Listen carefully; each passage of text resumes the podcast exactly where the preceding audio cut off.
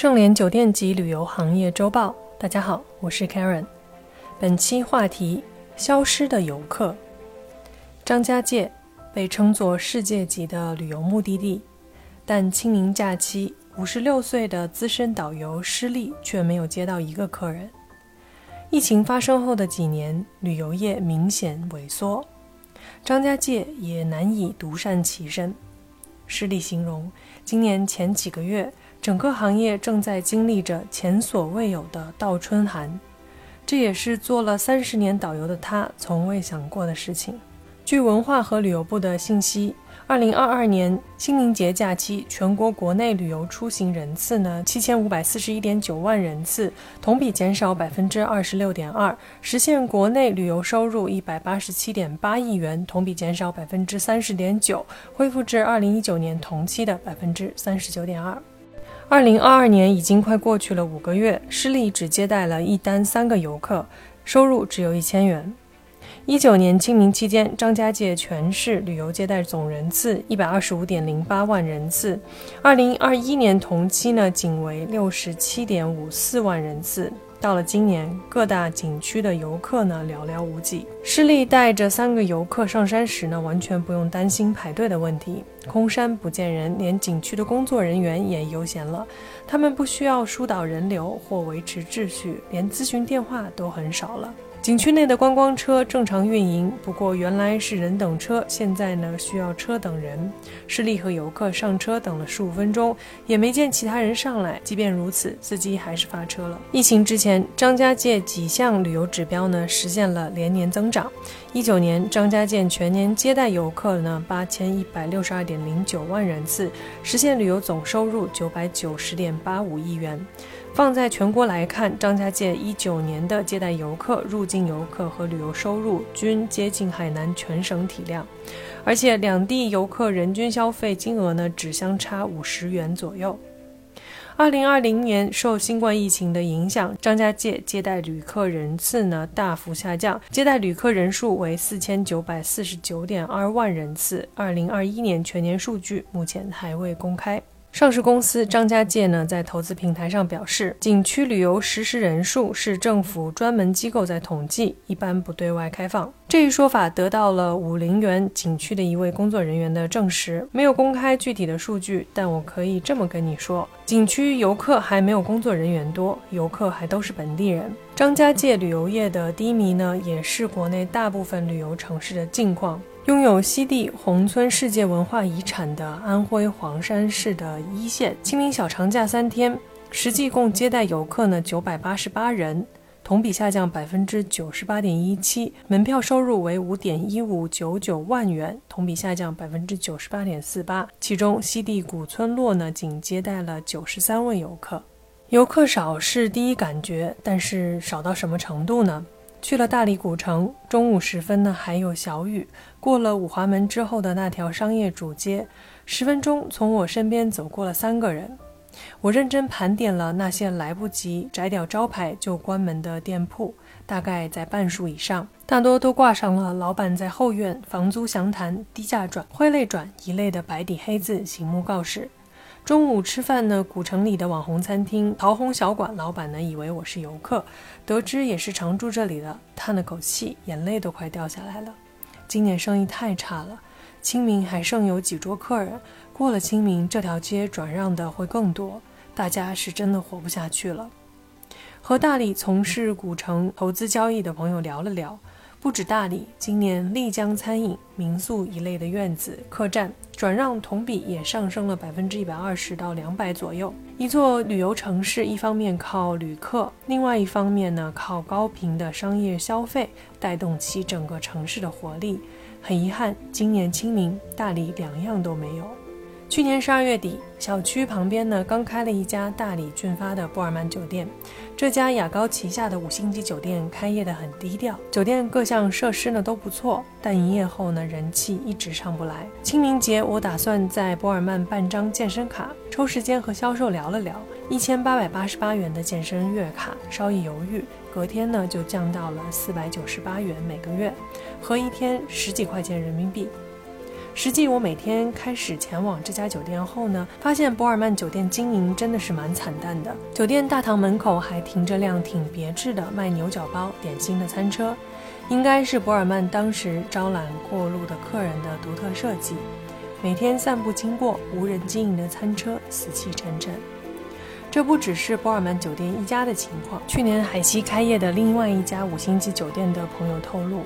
不算清明，即使是五一，现在预订量也都在百分之十以下。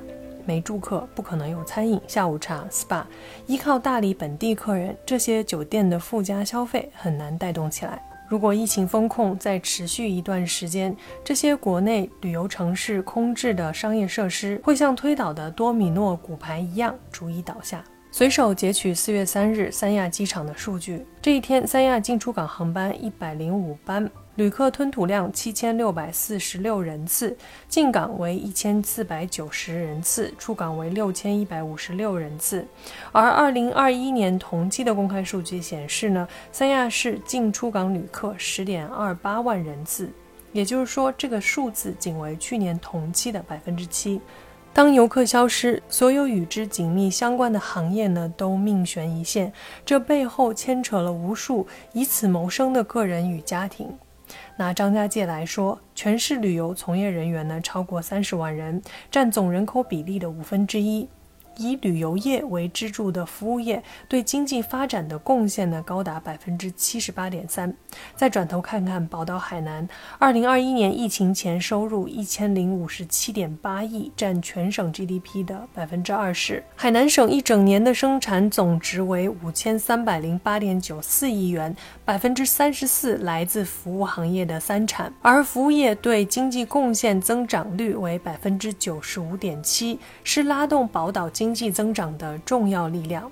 前文中的失利，家里百分之九十以上的亲戚呢是从事旅游相关的行业，而消失的游客去了哪里了呢？根据文化和旅游部的统计，本地休闲和进城度假成为清明节假期的主基调。位置大数据监测表示呢，各地接待游客中，省内游客占比百分之九十四点九，这意味着整个清明节几乎没有人跨省旅游。旅游天堂苏州呢也没了生气。三月三十日，苏州市国际旅行社协会、苏州市国内旅行社协会和旅游创新研究会等五家旅游协会呢联合发布行业请援呼吁书。旅行社呢已经无法支付四月份员工的工资、社保基金和房租。苏州旅行社行业呢，二零二二年营业收入同比上年度减少了百分之九十九以上。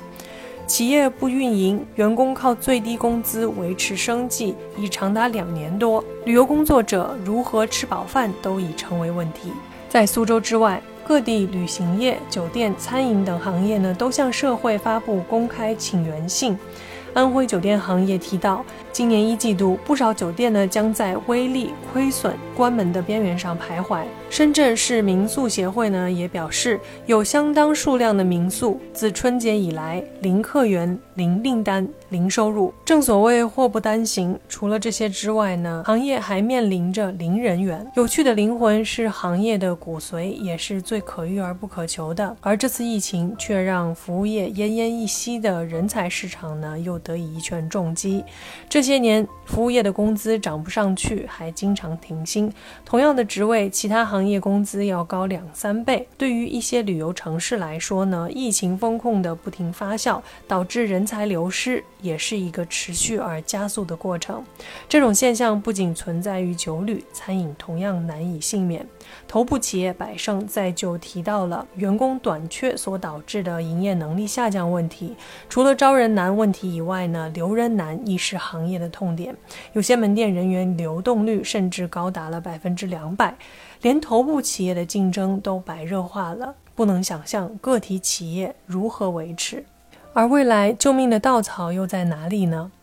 文旅部发出的关于抓好促进旅游恢复发展、纾困扶持政策贯彻落实工作的通知后呢，就是已经成了各地统一的行动。苏州日前下发通知，旨在切实减轻旅行社经营的现金压力，激发旅行社的活力。而厦门呢，出台了纾困解难的措施，其中明确，旅行社组织游客赴厦门旅游，最高可获得两百万元的奖励。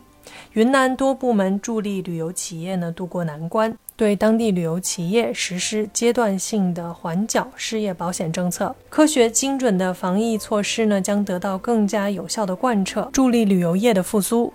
与此同时，跨省团队游熔断机制呢有望适时调整。省内一出现疫情，全省团队游呢瞬间熔断，从供需两端冲击着市场回暖的信心。对于这一点呢，文旅部也相关的给出了一些承诺，将进一步完善旅游领域疫情防控措施的动态调整机制，根据疫情形势适时研究调整相关的措施。